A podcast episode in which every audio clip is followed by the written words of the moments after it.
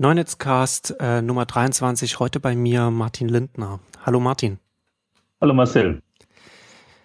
Bevor wir das, in das große Thema äh, Bildung einsteigen und Bildung und Internet und Bildung Digitalisierung und was, was ich da verändern kann, was ich verändern muss, was ich überhaupt verändern und was, was ich verändern kann, das sind ja dann immer noch mal so drei verschiedene Aspekte von, von, von so einem Themenfeld. Ähm, würde vielleicht am, eher am Anfang äh, kurz was zu dir als Person. Ich habe jetzt hier bei dir äh, gesehen, du bist ähm, Consultant und Partner bei, bei wismut.de, das ist ein Beratungsunternehmen, ähm, hast aber auch einen, einen langen akademischen Hintergrund, wenn ich das richtig sehe. Ja, ich bin im Jahr 2000 tatsächlich ins Web emigriert, emigriert und war vorher in der Buchgalaxis. Literaturwissenschaftler, Medienwissenschaftler, aber hatte mit dem Internet überhaupt nichts zu tun. Also ich habe mir dann den iMac gekauft 1999 und bin ins Netz gegangen, weil mir versprochen wurde, dass das auch so Deppen wie ich können, die mit Technik nichts am Hut hatten. Und das Web war dann eigentlich ein extremer Kulturschock, weil das, äh, wie soll man sagen, das war das, was man sich eigentlich immer vorgestellt hätte als, als Wissenschaftler in Kommunikation. Ne?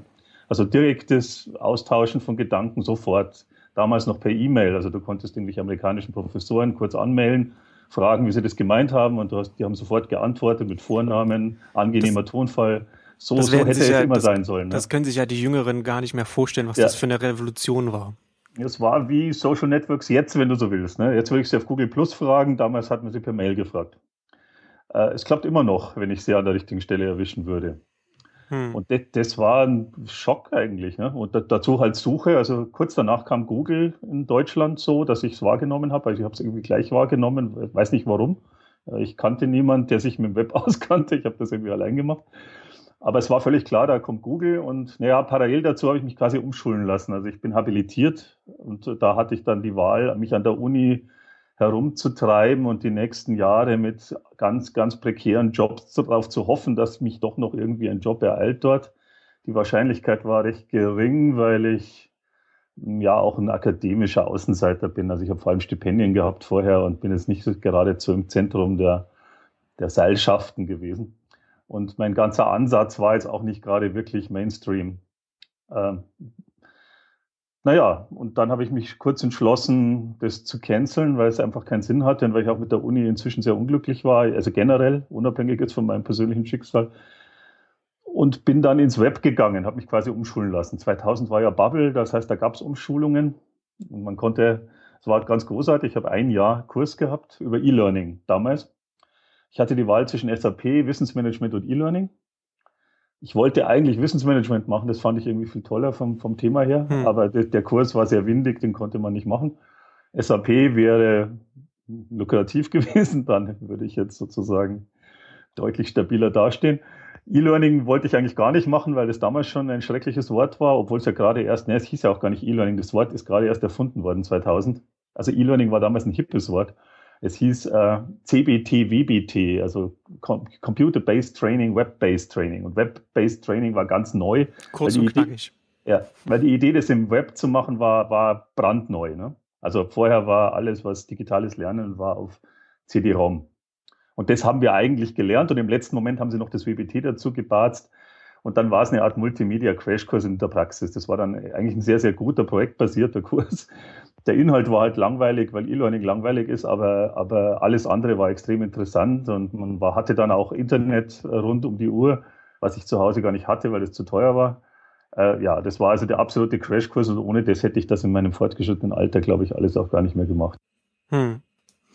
Und du warst dann aber dann auch nochmal, wenn ich hier sehe, von, von 2002 bis 2004, dann mhm. nochmal Gastprofessor und Dozent für digitale Medienwissenschaft an der Universität Innsbruck.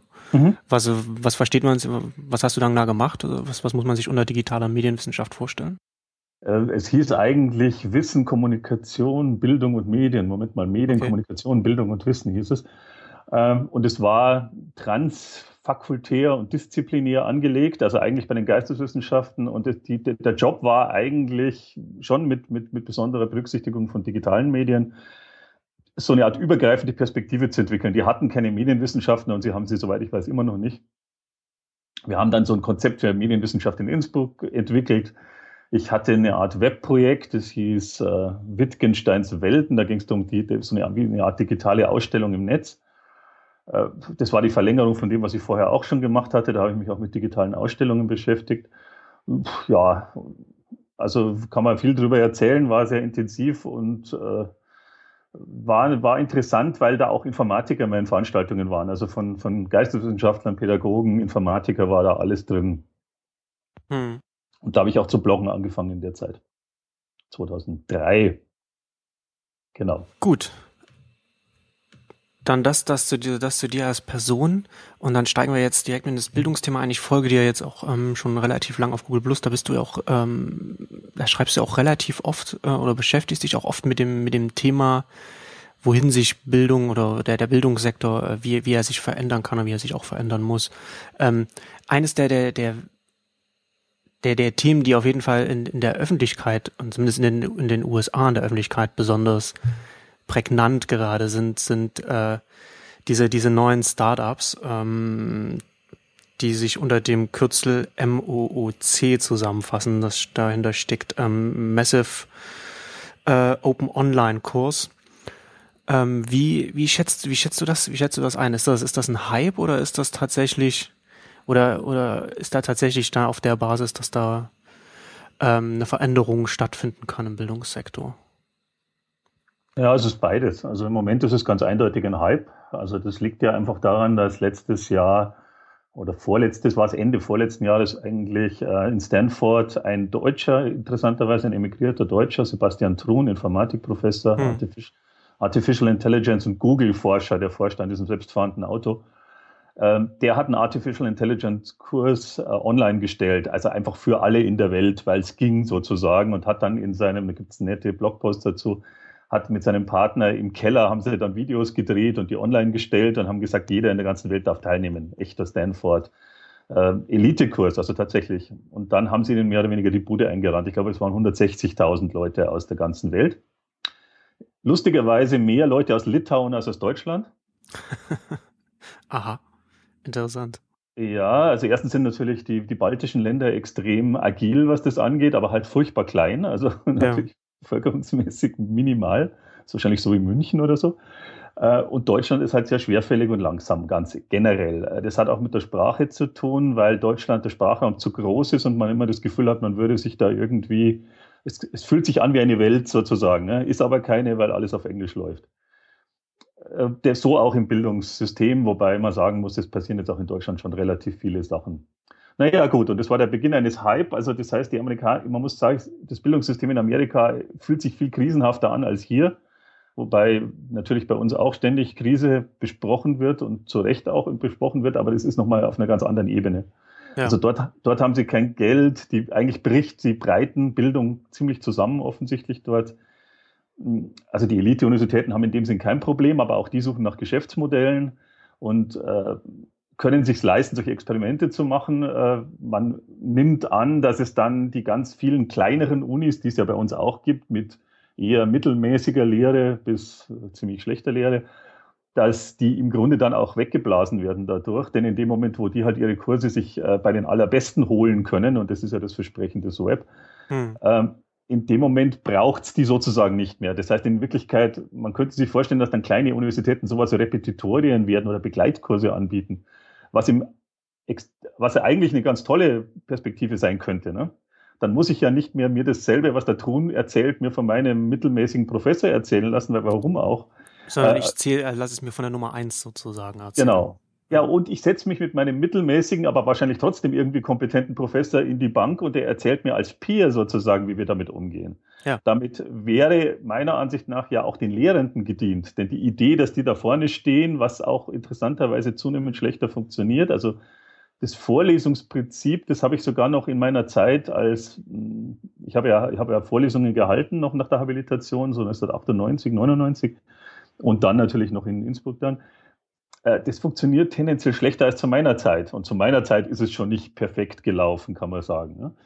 Ähm, die Idee, dass du mit Autorität ausgestattet vorne, stattet vorne stehst, äh, ist, hat sich schon vor dem Web eigentlich äh, ein bisschen aufgelöst. Also es hat schon vorher nicht mehr so richtig gut funktioniert, glaube ich. Hm. Und mit, mit dem Web wird es natürlich viel schlimmer, wobei man sagen muss, lange Zeit hatte das ja keinen besonders großen Effekt auf die, auf die universitäre Lehre, in Deutschland jedenfalls nicht. Ne? In Wirklichkeit haben die einfach ihren Stiefel weitergemacht und, und zwar auch die Studenten, die Studierenden gerade haben ihren Stiefel weitergemacht und machen ihn im Grunde immer noch. Das heißt, äh, wir warten eigentlich noch auf die richtigen Einschlag des Web in der, in der deutschen Bildung, aber ich würde sagen, das passiert jetzt wirklich, man spürt es jetzt sehr stark und ich denke, so in den nächsten drei Jahren äh, schlägt es ein. Aber es ist in Wirklichkeit noch gar nicht passiert. Also alles, was wir an Krisen haben und Auflösungserscheinungen, sind Auflösungserscheinungen, die das System eh schon hat, hm. würde ich sagen. Also sehr untergründig durch Wikipedia und so weiter natürlich schon auch.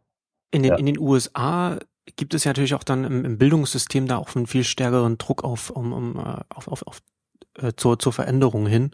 Ähm, es gab, äh, ich weiß nicht, ob du den Artikel gelesen hast, es gab einen sehr guten Artikel von, von Clay Shirky in, in The mhm. All.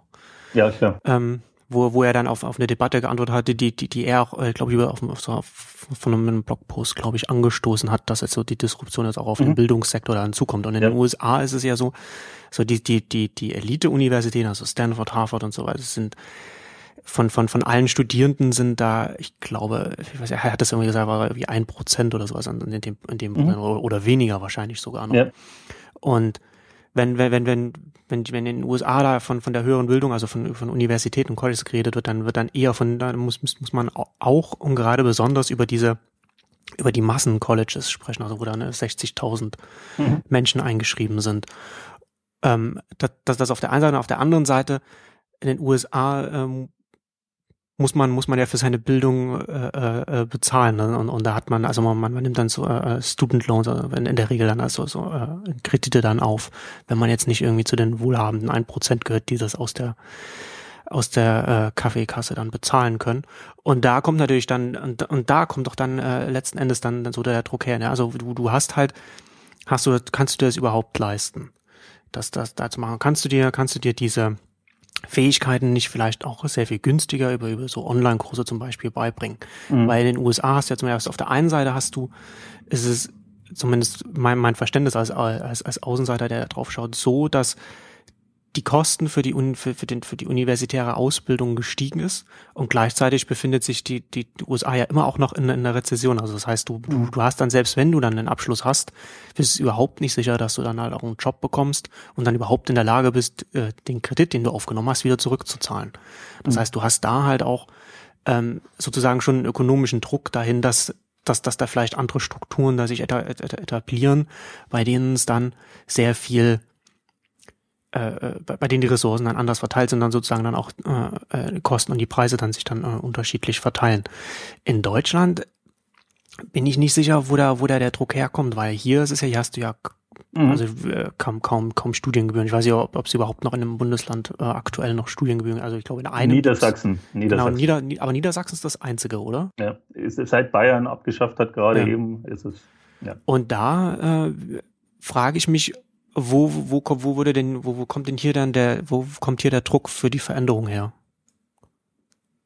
Ja, äh, der Druck kommt natürlich sehr stark einfach auch mal von der, von der technischen Umwälzung, also von der Medien, kulturtechnischen Umwälzung auch. Mhm. Also den spürt man schon. Also es ist natürlich nicht so, dass bei uns jetzt die Universitäten morgen verschwinden werden, das tun sie nicht. Aber sie stehen unter finanziellem Druck massiv. Also es ist ja immer die Diskussion, mehr Geld ins Bildungssystem und dann kommen alle Bildungsreformer und sagen, wir brauchen viel mehr Geld für Bildung und Bildung ist ja Standortvorteil und das ist natürlich kompletter Bullshit im Grunde, weil es wird kein Geld ins Bildungssystem geben. Also es wird nicht mehr werden, es wird weniger werden. Ne? Das ja, für Bildung, klar. für Bildung sich aussprechen ist, ist ja immer, da kommt immer Applaus, aber dann für Bildung äh, ja. Geld ausgeben ist natürlich dann immer so eine undankbare Sache, mit, mit der sich dann niemand beschäftigen will, der wiedergewählt werden will. Das tun sie auch nicht. Und sie haben es auch nicht. Genau. Also, und, und ich finde es auch falsch, ehrlich gesagt. Ich bin für, nicht für mehr Geld ins Bildungssystem, weil das Bildungssystem, das wir haben, ist unfassbar ausgewuchert, unfassbar groß, unfassbar verknöchert. Äh, wenn du da mehr Geld reinpumpst, dann machen sie mehr von demselben und das ist falsch. Hm. Also, und das, das, führt, führt zu nichts. Dann, ist die, dann verschiebst du das Ganze ein bisschen. Ne? Also im Grunde denke ich, ist das reif in gewisser Hinsicht für Disruption, wie auch immer die in einem solchen System aussehen mag.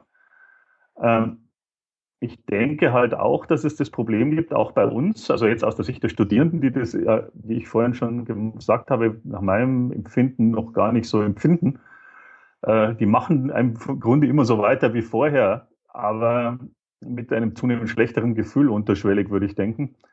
Eben weil es eben auch so ist, äh, die, die, die Abschlüsse werden immer weniger wert. Also ist gerade übersetzt worden, ein Artikel von Andrew McGaffey. Das ist dieser McAfee wahrscheinlich. Das ist der Enterprise 2.0 äh, Wortführer, also für Web 2.0 in den, in den Firmen, wo es ja auch Auflösungserscheinungen gibt, wenn man diese Medien einführt. Und äh, der hat halt auch gesagt, äh, er ist Universitätsprofessor ne, an Harvard und er hat halt gesagt, ja, also äh, wir haben ja auch den, den Fakt, dass, die, dass diese Abschlüsse immer weniger wert sind. Das heißt, wir, es, es werden immer teurer. Und teuer heißt ja auch Lebenszeit. Ne? Also um, um einen solchen Abschluss zu kriegen, muss ich mich auf, diesen, auf diese multiple-choiceisierten Prüfungen konzentrieren. Also da sozusagen durchochsen und dann ja. kriege ich einen Abschluss, der im Grunde dann immer weniger wert ist. Das ist, gilt für Deutschland genauso. Erstmal so ja. auf der Ebene. Ne? Also ich bezahle das trotzdem sehr teuer, äh, Studiengebühren hin oder her. Ja, so, vier und, Jahre und wir haben, vier Jahre dann, ja. Ja, Minimum, ja, jetzt gibt es halt. Äh, Minimum, weil wir haben ja Bachelor und dann gibt's, äh, dann musst du den Master machen. Also das ja. wird ja alles schrecklicher. Also mein Studium war ja locker im, im Vergleich, ne? angenehm. Ein bisschen verschlammt und ein bisschen, also man konnte im Grunde machen, was man will in meinem Gebiet. Das hat sich dann ganz am Ende gerade geändert, als ich aufgehört habe. Da ging es dann los mit diesen ganzen äh, Schraube anziehen, Leistungszeug, äh, Kontrollen. Aber zu meiner Zeit war das noch so dieses 70er Jahre Studium, in den 80ern habe ich das alles dann gemacht. So, und äh, das hatte Vorteile, das war schon toll. Es war gleichzeitig, würde ich da auch nicht zurück wollen. Also es, es, es gibt objektive Gründe, das nicht so haben zu wollen, wie es damals war.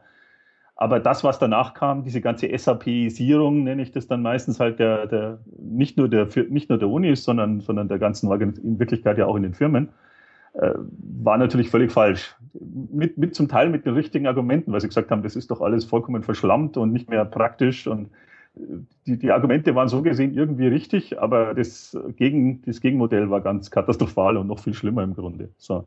Und was wir jetzt haben, ist ja praktisch, dass alle Leute von den Lippenbekenntnissen her sagen, ja klar, wir, brauchen, wir haben jetzt diese, diese enorm dynamische Wirtschaft, das sehen sie ein, das, das versteht man. Und in den Firmen verstehen sie es viel stärker noch als die Leute in den Unis, die es ja gar nicht merken ich war jetzt gerade, habe ich einen Vortrag von jemand bei Bosch gehört und das, ich meine, der sagt, wenn wir uns jetzt nicht sofort ändern, dann sind wir in zehn Jahren weg, spätestens. Und Bosch hat über 200.000 Leute und einer der gesündesten, größten deutschen Weltbetriebe. Ne? Hm. Ich, war, ich war 2001 bei Siemens ICN und habe da so ein kleines E-Learning-Praktikum gemacht. Die waren weg. Also die, die waren drei Jahre später, war das alles leer, wo ich da war. Das sind hm. ganze, das sind ganze sozusagen äh, Firmenstädte sozusagen sind danach einfach äh, Geisterstädte. In München kannst du hinfahren, da ist nichts. Das sind Asbest-Hochhäuser, da war früher, war da die Hölle los, als ich noch da war, 2001, 2000, das war schon 2004, 2005 sind die zusammengebrochen. Und dann hat Nokia den Laden übernommen und jetzt ist Nokia soweit. Also das ist einfach, wie irrsinnig schnell das geht. Ja. ja. Also, und jetzt haben wir halt an den Unis die Lage, das wissen die Leute irgendwie schon und sie sagen es ja auch immer. Und äh, da würde daraus folgern, dass die Leute selbstbestimmt lernen, kollaborativ eigentlich mit den ganzen Kulturtechniken des Web, würde ich jetzt sagen. Das tun sie aber natürlich nicht. Und äh, gleichzeitig wird die Schraube im, im Gegenteil angezogen. Ne? Es gibt immer mehr Multiple-Choice-Tests. Da musste immer in jedem Semester, meine Tochter wird irgendwann zu studieren anfangen in zwei Jahren. Also, wenn es so weitergeht wie jetzt, ist es grauenhaft. Ich meine, die wird eine, eine Klausur nach der anderen machen, völlig bewusstlos. Ne? Also das Gegenteil von dem, was sie braucht. Ja. Und, und, und ich meine, alle die akademischen Fächer, in die ich Einblick habe, jetzt auch seitdem, sowas wie Wirtschaftsinformatik und so, das ist schon noch verdammt weit weg von dem, was da draußen wirklich passiert. Ich meine, hm. also ich, ich sage jetzt auch diese Fächer, nicht nur die berühmten Geisteswissenschaften. Ne? Also äh, auch die, auch die Wirtschafts-BWL-Geschichten. Also man hat nicht wirklich das Gefühl, dass die, dass die auf dem Stand der, der, der, des jeweiligen Diskurses also, sind. Also man kann ja dann sozusagen sagen, äh, äh, die höhere Bildung, also so, die universitäre Ausbildung hat ja letzten Endes zwei Aufgaben. Zum einen äh, Wissensvermittlung und zum anderen dann äh, so, sozusagen äh, ein Zertifikat, das das dann bestätigt, man hat dieses Wissen äh, sich angeeignet. Mhm. Und da hat man und, und wenn man das jetzt, wenn man jetzt dieses düstere Bild so zusammenfasst, dass das, das du jetzt zeichnest, kann man ja zu, kann, kann, würde man ja zu dem Schluss kommen, dass sie äh, letzt, dass, dass die Univers dass die Universitäten letzten Endes auf beiden Feldern äh, immer mehr versagen. Also zum einen, was die, was die Wissensvermittlung ja. angeht und zum anderen auch, was, was den Wert des, des, des, des Zertifikats dann am, am, am Arbeitsmarkt angeht. Ja. Ja, würde ich so sagen. Also ich meine, in gewisser Hinsicht war es früher auch nicht sehr viel besser. Also es gab Zertifikate, die was wert waren. Du konntest dann aufhören und bist dann automatisch in die boomende deutsche äh, Deutschland AG Wirtschaft übernommen worden, einerseits oder in den boomenden deutschen Staatsapparat andererseits. Das waren ja die zwei Möglichkeiten. Und das gibt es halt so jetzt auch nicht mehr so ganz. Ne? Hm. Äh, hängt ein bisschen vom Fach ab und hängt natürlich auch von der Uni ab, aber als Ganzes. Äh, für mich als Geisteswissenschaftler sah das von Anfang an so aus, als ich angefangen habe zu studieren. Das war 1980, so Sommersemester, ja. Ähm, hat man mir gesagt, äh, wenn du Geisteswissenschaften studierst, wirst du Taxi fahren. Und in gewisser Hinsicht, äh, dass es prekär wird, hat sich bestätigt. Das war dann so. Es hat mich so gesehen nicht überrascht. Das war von Anfang an irgendwie klar. Ja ja, da mit der Situation müssen wir klarkommen. Du hast gesagt, es gibt ja. zwei Funktionen der Unis oder des Bildungssystems insgesamt. Das ist Zertifizieren und was war das zweite? Lernen wahrscheinlich. Genau, also so Vermittlung von, von Wissen. Genau. Das dritte würde ich sagen und fast noch wichtiger ist, in Wirklichkeit äh, kriegen die Leute eine Art Lebensform. Was, was, was dir die, der Grund, warum du studierst und warum meine Tochter studieren wird, ist ja nicht, dass sie glaubt, dass sie unfassbar viel lernen wird. Im Idealfall mhm. schon, mhm. aber normalerweise nein sondern dass sie die Chance hat, äh, sechs, sieben, acht Jahre äh, etwas, ja, sich nicht, nicht, sich nicht endgültig zu entscheiden, zu warten, was passiert, ja. sich zu vernetzen, ja. äh, nebenher zu lernen. Das ist früher auch an den Unis passiert und früher halt natürlich war das die Hauptsache. Und jetzt musst du halt schauen, dass du das noch irgendwie reinbekommst zwischen, zwischen da Kellnern und da Prüfungen bestehen. Aber darum geht's eigentlich. Und ja. äh, das ist der Grund, warum die Leute nicht aufhören zu studieren. Die wollen das. Und Leute, die, die berufstätig sind, wünschen sich zu studieren. Nicht, weil das so toll ist und weil sie da so viel lernen, weil sie lernen nichts, ehrlich. Aber weil man den Schritt überhaupt nur zum, zum Wissen und zum Lernen geht. Also an den Unis hast du sozusagen als Beruf äh, Nachdenken, verstehen, die Welt verstehen. Und das ist etwas, was wir dringend brauchen. Also von daher wird sich das, tja, also wie sich das entwickelt, wo man sich das dann besorgt, was man wirklich braucht, äh, über diesen reinen Zeitfaktor hinaus, dass sich dann schon irgendwas durchsickern wird, von wo auch immer. Also mhm. sicher, nicht, sicher nicht aus den Vorlesungen. Äh, das wird, also ich denke halt, dass, dass das ein extrem ineffektives System ist, dass es zu teuer ist unter allen Gesichtspunkten, sowohl für die Leute selber als auch für, für, das, für den Apparat. Und ich würde schon denken, und das ist ja das Thema deines neuen Netzcasts, also dass hier Disruption sozusagen vor der Tür steht oder, oder wahrscheinlich auch schon spürbar ist. Also du, du siehst schon die Risse im Gebäude sozusagen.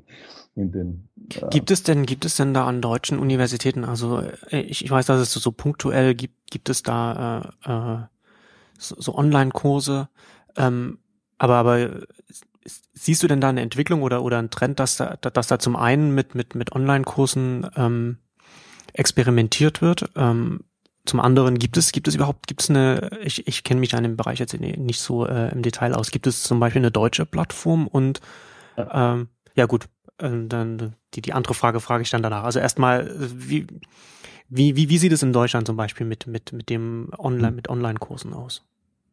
Ja, da bin ich ja gerade mittendrin, sozusagen beratungsmäßig, äh, arbeite ich mit an so Projekten. Ähm, ja, es ist, äh, es ist in Deutschland jetzt angekommen als eine hm. Art äh, Ruf. Einfach nur die Amis machen das und es ist ganz groß und äh, wir müssen das im Grunde schon auch irgendwie machen.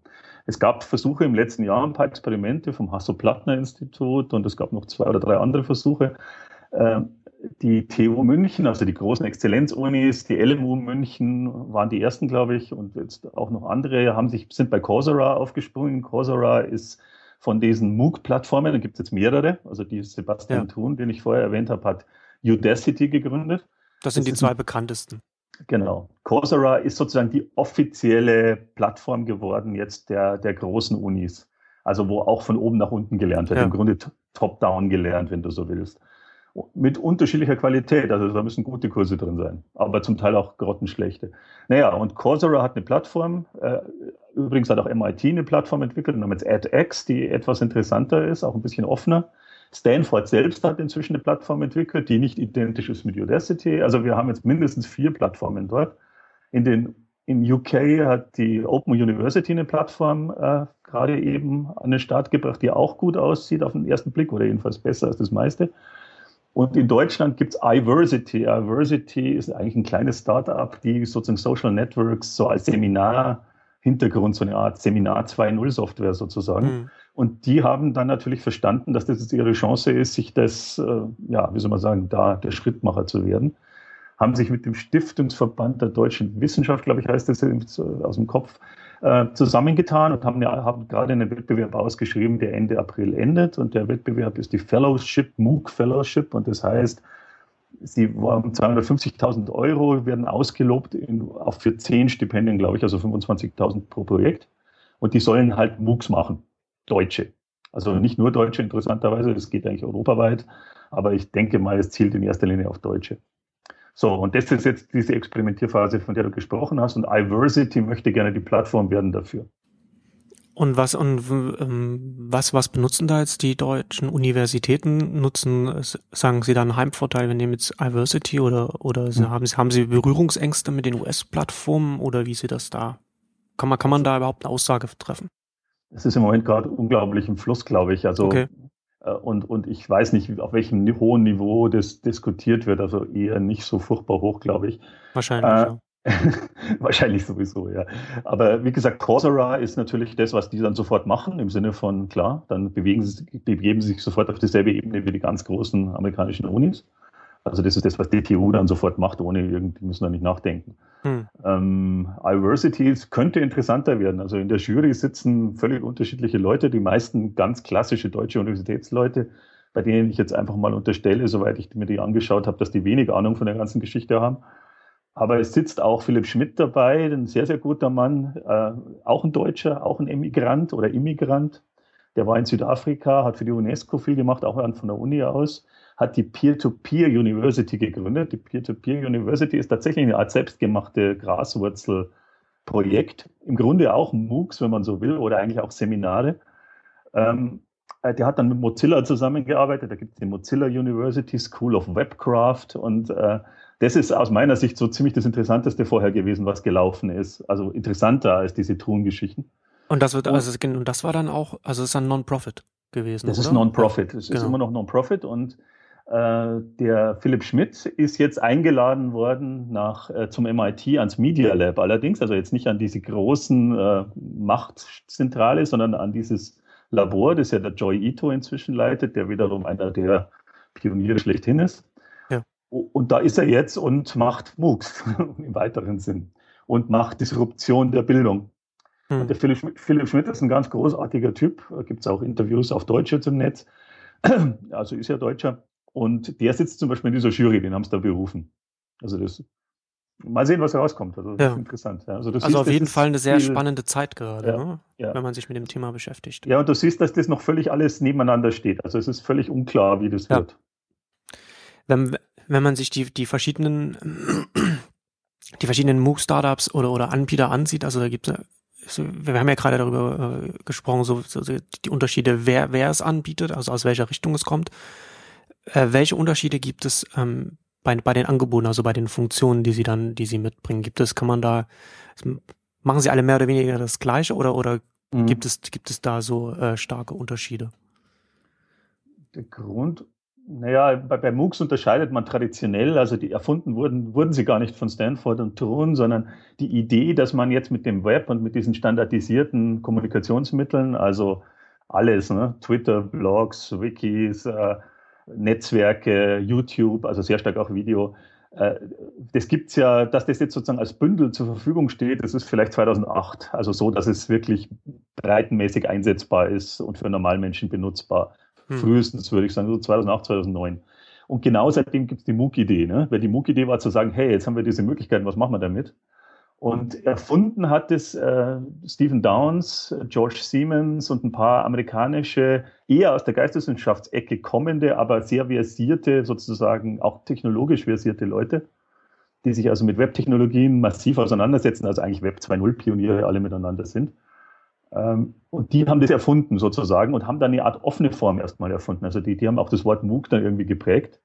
Äh, das war Brian Alexander, den kenne ich sogar, das ist wieder ein Freund von äh, Howard Rheingold Howard Rheingold hat diese berühmten Bücher über Communities geschrieben. Also das ist eine, das sind alles Idealisten, Webpioniere, eigentlich Leute, die sehr stark vom, vom Denken und von sozusagen auch vom Kulturebene herkommen. Also von der echten Bildung, wenn du so willst, von der vollständigen Bildung. So, und die hatten nun für ihresgleichen, haben die dann mit MOOCs experimentiert. MOOC heißen MOOCs äh, nach den MMORPGs, nach den Massive Multiplayer Online Role-Playing Games, also World of, World Warcraft, of Warcraft, auf Deutsch. Genau. genau. Das war 2004 offensichtlich, dass World of Warcraft so groß wurde, wie es jetzt ist. Und dann haben wir gesagt, wieso machen wir das nicht dasselbe, was die da machen mit Spielen, mit Lernen? Also sozusagen World of Learncraft. Wieso nicht? Dann, wir schließen uns zusammen, wir sind Gilden. In World of Warcraft gibt es diese Gilden. Äh, es, es, rührt sich ständig was, da sind ständig Leute im Raum. Ich habe jetzt mhm. nachgeschaut wegen einem MOOC-Vortrag. Äh, wie das eigentlich bei World of Warcraft ist. Ich meine, die haben ja unfassbare Mengen an Usern, nur die sind ja nicht alle in einem Raum, sondern in einem Raum sind sie ja nur auf bestimmten lokalen Servern. Und auf diesen Servern sind, jetzt habe ich schon wieder vergessen, äh, begrenzt viele Menschen, ich glaube bis zu 10.000 oder so. Das hat so MOOC-Größe, zum Teil auch nur 2.000. Und bei einem lebendigen World of Warcraft Server sind, habe ich irgendwo die, die Zahl gelesen, 900 Leute pro Tag so da, ne? also auf der Plattform, tun was. Hm. Damit, damit sind wir ganz real in den Bereichen, die wir für MOOCs haben. Ne? Also 900 Leute, die gerade sich so damit beschäftigen, das wäre ein größerer MOOC. Ne? Also damit 900 Leute sich beschäftigen, musst du mit Teilnehmer haben, naja, tatsächlich zwischen 5.000 und 10.000 wahrscheinlich. Ne? Aber gut, so. Und ich meine, die hatten ja noch, die waren größer zum Teil. Wobei das dann abbröckelt, sehr viele Leute nur zuschauen. Äh, also, und da gibt es also jetzt ganz viele natürliche Sachen, die damit verbunden sind.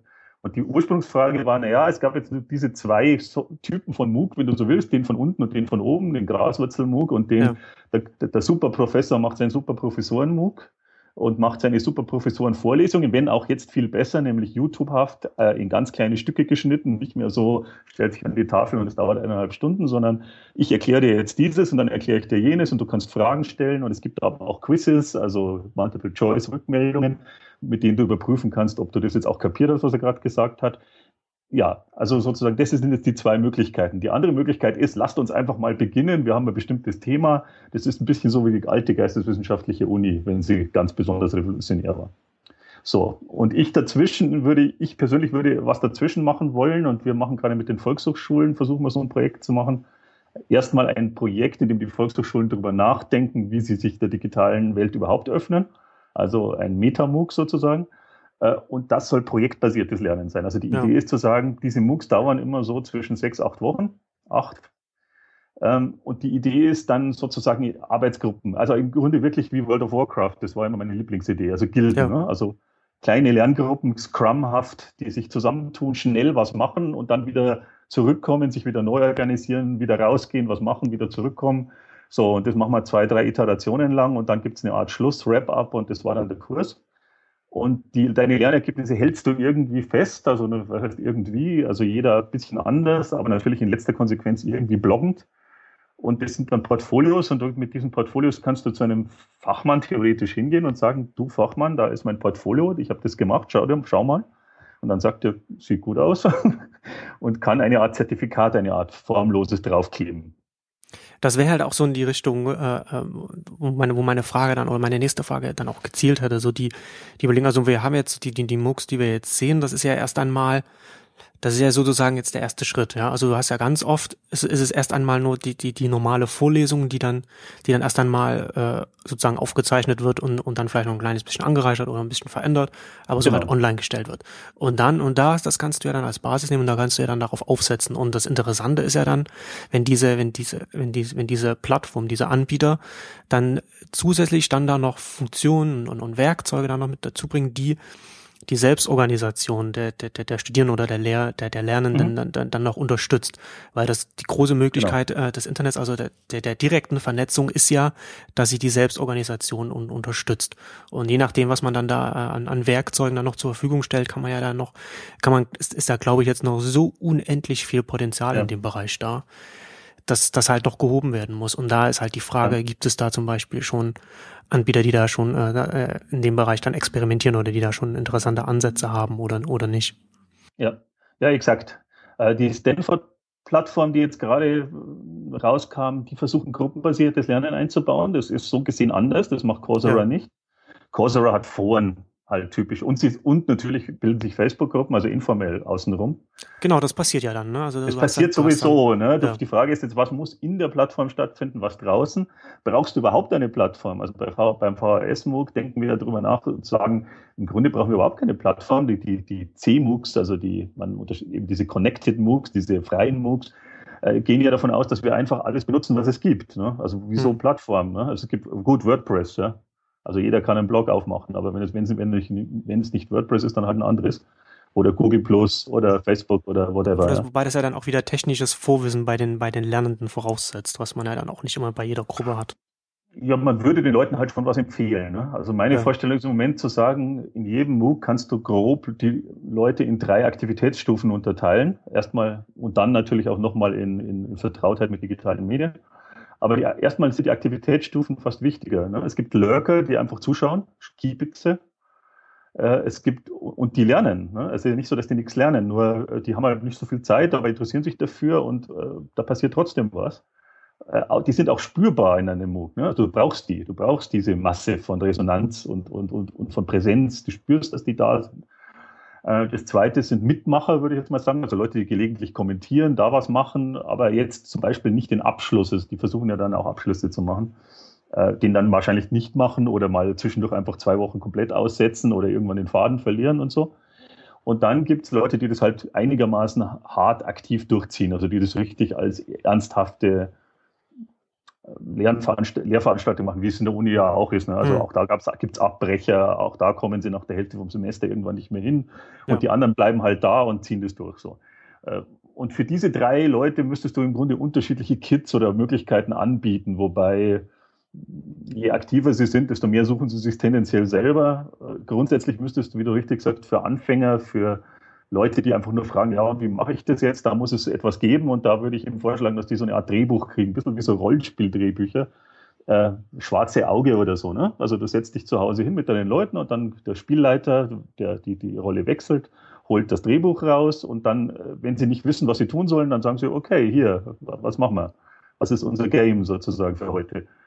So, das ist genau meine Vorstellung. Die haben wir auch schon mal vor zwei, drei Jahren lustigerweise entwickelt. Also das hat jetzt noch gar nichts mit dem MOOC zu tun gehabt, ist aber jetzt auf einmal das, was wir ganz, ganz dringend brauchen. Also jetzt irgendwie ist das alles akut geworden. Hm. Ja. Ähm, ich will, ich will jetzt gerne von, von, von dem MOOC-Thema her nochmal weggehen und, und, genau. und vielleicht nochmal zwei, drei Schritte nochmal zurück machen und irgendwie auf den Bildungssektor insgesamt gucken. Und ich meine, klar, MOOCs, da passiert jetzt halt schon einiges und das ist wie gesagt dann auch die Basis, äh, auf, auf der ich mir vorstellen kann, dass, dass, dass das Internet und, und, und, und Bildung das sich gegenseitig, also dass, dass da durchaus interessante Sachen entstehen können. Ähm, aber unabhängig davon, angenommen jetzt, die Kanzlerin kommt zu dir hin und sagt jetzt hier, Herr Lindner, jetzt wir, wir machen jetzt Tabula Rasa. Was, wie, wie würdest du, wie würdest du jetzt wenn, wenn wir jetzt mal, wenn wir jetzt mal davon ausgehen, alles ist möglich und, und, und mhm. es, es gibt nicht ja. irgendwie Restriktionen aus, aus, aus, aus dem gewachsenen System heraus, die natürlich dann immer so Widerstände hervorrufen. Wo, was, was müsste denn heute, was müsste denn geändert werden, dass, dass, dass die, äh, äh die höhere Bildung, also Universitäten, dass, dass die wieder mehr ihrem, ihrem gesellschaftlichen äh, äh, Aufgaben entsprechen können? Oder was, was würdest du denn also das ist natürlich jetzt relativ hochgesteckt, aber mhm. vielleicht einfach andere Aspekte. Aber was würdest du denn grundsätzlich zum Beispiel an Universitäten äh, äh, sagen? Was muss geändert werden? Mhm. Also ich würde jetzt gar nicht nur von Universitäten reden wollen, sondern tatsächlich von allen, also von sekundärer, sekundäre Bildung, also das heißt also Leute ab 12, 13 sozusagen, äh, bis zur Quartierenbildung, das ist dann Weiterbildung in den Firmen, weil das ja, das lässt sich ja alles nicht mehr trennen. Ne? Also du hörst ja nicht auf. Ja, stimmt. Viele, viele, ja. viele Leute gehen auch in Firmen und studieren hinterher und du wechselst deinen Job. Du, du musst, du wirst, wie wir alle wissen, man wechselt seinen Job sozusagen ständig und selbst wenn du in derselben Firma bist, wechselst du ihn, weil du dann was anderes machst. Und wenn du nichts anderes machen kannst, dann schmeißen sie dich raus. Also es ist, so ist es einfach. Ne? Also das heißt, wir sind tatsächlich in diesem das, man muss das ja nicht nur, einfach nur euphorisch sehen, das ist ja erstmal auch ein Riesendruck, der ist einfach da. Ja. Und äh, was ich ja dem System übel nehme, ist, dass es die Leute im Stich lässt. Ne? Dass also es nicht auf diesen Druck antwortet, sozusagen. Dass es ihnen nicht hilft. Ja. ja. Äh, weil äh, der Druck ist da, den kann man jetzt gut oder schlecht finden und neoliberal und alles und äh, es hat gute und schlechte Aspekte und ich spüre sie auch selber ganz massiv. Also ich lerne ja, ich, ist ja auch mein Schicksal. Ne? Äh, das ist so. Aber, aber, aber da, da muss man den Leuten helfen. Also das ist, das ist jetzt der Job des Bildungssystems und das tut's halt nicht. Ja. Das Bildungssystem, das wir jetzt haben, ist ein in den guten, äh, fetten bundesrepublikanischen Jahren erfundenes Bildungssystem, das sozusagen die Privilegien verteilt, die schon, die schon den Wohlstand, den es gibt. Und das kann man sich in einer unfassbaren Langsamkeit und Präsigkeit kann man das machen. Und das können wir uns halt schlicht nicht mehr leisten. So. Irgendwie, lustigerweise sagen das natürlich auch Leute, und das sind meistens dann meine Feinde, das sind dann so Leute, die halt sozusagen eher so aus der FDP gekommen und sagen so Leistung, Effektivität, äh, SAP sozusagen und, dann, und, und die haben diesen Diskurs besetzt. Und in Wirklichkeit äh, haben wir inzwischen ja verstanden, dass diese Idee von Effektivität äh, das Gegenteil von dem bewirkt, was sie behaupten, dass es im Gegenteil uneffektiv ist und dass diese verteilten Arbeitsformen viel effektiver sind als das, was die sich vorstellen, diese großen chromglitzernden Maschinen, die von oben nach unten alles durch, durchbearbeiten. Das, so, so ist ja. es ja nicht. Ja. Das Web funktioniert nicht so und die Welt funktioniert nicht so. So, und jetzt ist die Frage, wie kann man darauf reagieren? Das war jetzt deine Frage. Ich habe mir immer die Frage so gestellt oder stelle sie anderen Leuten so, dass ich mir sage, was ist, wenn jetzt eine humane Neutronenbombe fällt, die dazu führt, dass alle Lehrpersonen Amnesie haben? Alle Leute, die da in diesen Systemen sind und dafür zuständig sind, dass die laufen, die sind, denen geht es jetzt nicht schlecht, aber sie können sich an nichts mehr erinnern. Oder jedenfalls nicht mehr an das, was sie lehren die gehen jetzt in ihre Gärten und pflanzen Blumen und so. So, was machen wir jetzt? Das wäre eine interessante Frage. Wie, was würden wir dann tun? Würden wir den ganzen Scheiß nochmal erfinden oder was würden wir dann machen? Naja, wir würden selbstverständlich die digitalen Medien benutzen als Selbstorganisationsmittel. Wir, hätten aber natürlich die, die Chance, als auch Räume zu haben. Die Volkshochschulen ist ganz witzigerweise, ist eigentlich ein bisschen sowas. Ne? Die haben sich neu gegründet in Deutschland 1949 und die haben dann halt Räume genommen an Gemeinden, die es halt irgendwie gab. Das war halt in der Gemeindesaal oder, oder Schulzimmer und, und haben dann versucht, von unten nach oben sozusagen halt Bildungsangebote sich selbst im Grunde zu machen. Das war ja Peer Learning eigentlich äh, die man halt gebraucht hat. Also 49 Wiederaufbau, da war, da musste man viel machen. Da kamen die Leute aus der äh, aus den Gefangenenlagern und hatten überhaupt noch nichts, hatten, hatten keine Bildung sozusagen und mussten, das war ein ganz, ganz dringender Bedarf von unten nach oben. Ne? Also die Idee, dass jetzt sozusagen dieses Bildungssystem, wie wir es haben, dass das sozusagen die letzten Jahrzehnte, Jahrhunderte gelaufen wäre, stimmt ja auch überhaupt nicht. Das war ja, es war ja alle paar Jahrzehnte anders, alle 20 Jahre im Grunde war es anders. Ne? Also das, was wir jetzt haben, ist das erstarrte System der 70er Jahre, also der, dieses Bildungssystem. Das haben wir noch. Und dann gibt's halt, und dann gab es diese neoliberale Welle 1995 so mit äh, ja mit mit mit, mit SAP Schröder Blair und dem ganzen Zeug. So und und das Resultat das wir haben ist ja eine Mischung aus diesen zwei muss man sagen. So. Und jetzt müssen wir es neu erfinden ja. Also rein rein kalendarisch müssen wir es schon neu erfinden weil man es sowieso alle 20 Jahre neu erfinden muss. Aber es ist auch halt deswegen so dringend weil natürlich diese Brüche die wir jetzt haben halt sehr sehr tief sind. Also ist mindestens so wie 1949. Naja, vergleichbar vielleicht nur. Aber gleichzeitig, gleichzeitig also habe ich zumindest auch wieder als, als Outsider, der, der da drauf schaut, den Eindruck, dass auch hier äh, äh, die Widerstände oder, oder, oder die, die, die Resistenz des Systems relativ stark ist. Also dass, dass, dass der Druck von außen schon, schon sehr, sehr groß werden muss, damit sich da etwas verändert. Also es ist so diese, diese verkrusteten Strukturen, die man, ja. die man an so vielen Stellen sehen. Also, es sieht man auch im Bildungssystem und, und da natürlich noch stärker. Ja. Ich meine, klar, Deutschland, weil, weil, weil es sich halt auch noch föderal äh, ist, ist, ist es natürlich dann auch immer noch, äh, noch komplizierter alles.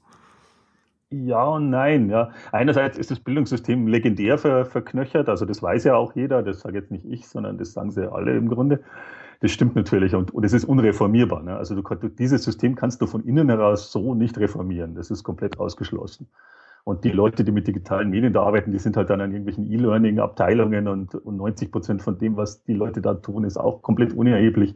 Und natürlich sind dann auch ein paar ganz gute dabei, aber es, es führt zu nichts, ne, würde ich jetzt mal sagen. So ja gut, die MOOCs jetzt, irgendwas bewegen die schon. Ne? Frag, schwer zu sagen, was. Ne? Kann, wahrscheinlich bleibt es auch irgendwie stecken. So. Also solche Systeme reformierst du nicht von innen raus. Und da hat ja hm. Buckminster Faller, der berühmte Visionär der 60er, hat mal gesagt, äh, ja, du, Systeme werden überhaupt nie von innen heraus reformiert. Die verknöchern so lange, bis etwas daneben entsteht. Da wächst etwas daneben heran und wird größer, ist ganz harmlos am Anfang und wird dann, kein Mensch achtet drauf und dann wird es aber größer und irgendwann hat sich das alte System erledigt und es bröselt dann einfach weg. Also niemand erobert es und, und sagt, wir machen da die ja, Revolution. Es wird nur obsolet. Es verschwindet, genau, genau. obsolet, genau. sagt er, ja. ja. Äh, das ist ja ein, erstmal ein sehr schönes Modell und ich finde, ich denke, genau so ist es. Äh, das Web ist naturgemäß die Struktur, die sich daneben entwickelt. Genau, das hat sich ja auf, was ist die Struktur, die Wissen und Lernen sozusagen organisiert und sich neben dem System entwickelt? Das ist das Web.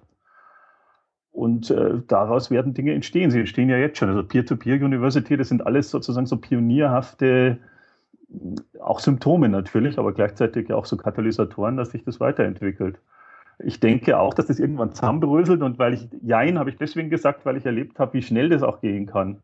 Also mhm. ich war in Innsbruck, als sie die, die große Unireform sozusagen zur SAP hingemacht haben. Also von der alten, verschlammten, gemütlichen Geisteswissenschaftler-Uni zur SAP-Uni. Da ist ein neuer Rektor installiert worden. Also alles das, was wir in Deutschland auch gemacht haben, mit, mit Gremium, also mit Beratergremium und eisernem Besen und alles auf Kohle. Also ganz furchtbar natürlich. Äh, und ich saß im Brenner-Institut, äh, Brenner-Archiv und Institut und das, da, da sind die Wittgenstein-Briefe, das ist sozusagen eine Art Hochburg der, der Geisteswissenschaften. Also ganz, muss man jetzt ganz unironisch und ganz großartiges Ding.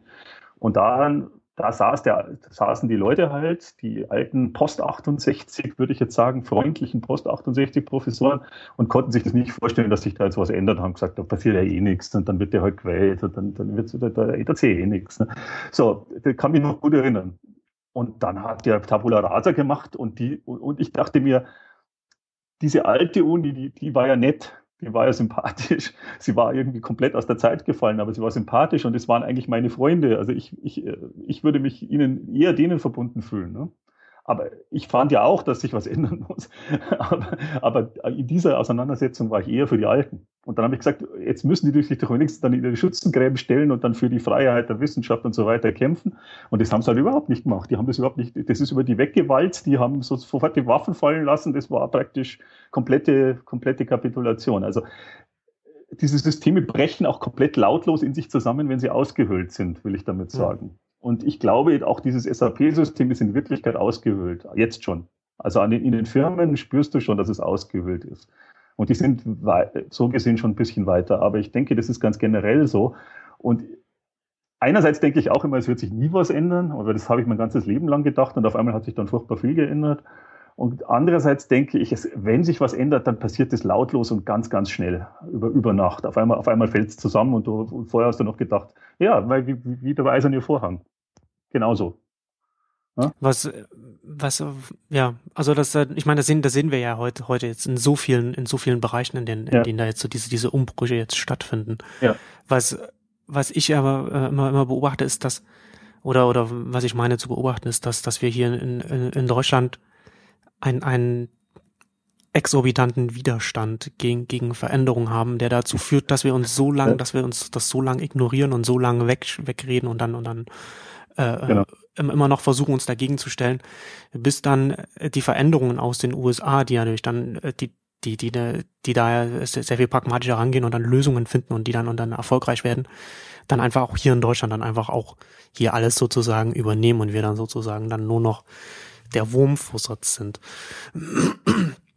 Und das ist, ja, aber das ist, das ist halt so das, was ich, was, was ich so ein bisschen beobachte. Also wir, wir, ja. wir, wir verschenken halt eine Chance nach der anderen, jetzt irgendwann doch ja. jetzt mal noch, noch, vielleicht noch den Anschluss zu bekommen. Und das ist, ich meine, das ist jetzt nicht unabhängig von, von, von, von, äh, jetzt so Bildungssektor. Also ich meine, das ist jetzt, wenn man sich, ich hatte, ich hatte jetzt letztens hatte ich einen, mm, einen Chart gesehen vom, vom, vom Economist, den ich auch noch mal, äh, den kann ich einfach noch mal auf, aufs, aufs Blog äh, äh, tun, ähm, wo, wo, wo man, wo man so, so, so das, das, ähm, äh, äh so die Volkswirtschaften weltweit so gesehen hat, ja, also wie so, so die Größenordnung und, und, und von, von 1800 noch etwas angefangen, als Indien und China sozusagen da äh, äh, alles dominiert haben und dann zurückgegangen und dann halt der große Aufstieg Europa, äh, USA und jetzt sieht man halt wieder den Rückgang, ja. Mhm, und wir ja. sehen halt, also unabhängig der Digitalisierung, also äh, wir, Europa und Deutschland verliert halt an Bedeutung und, und, ja.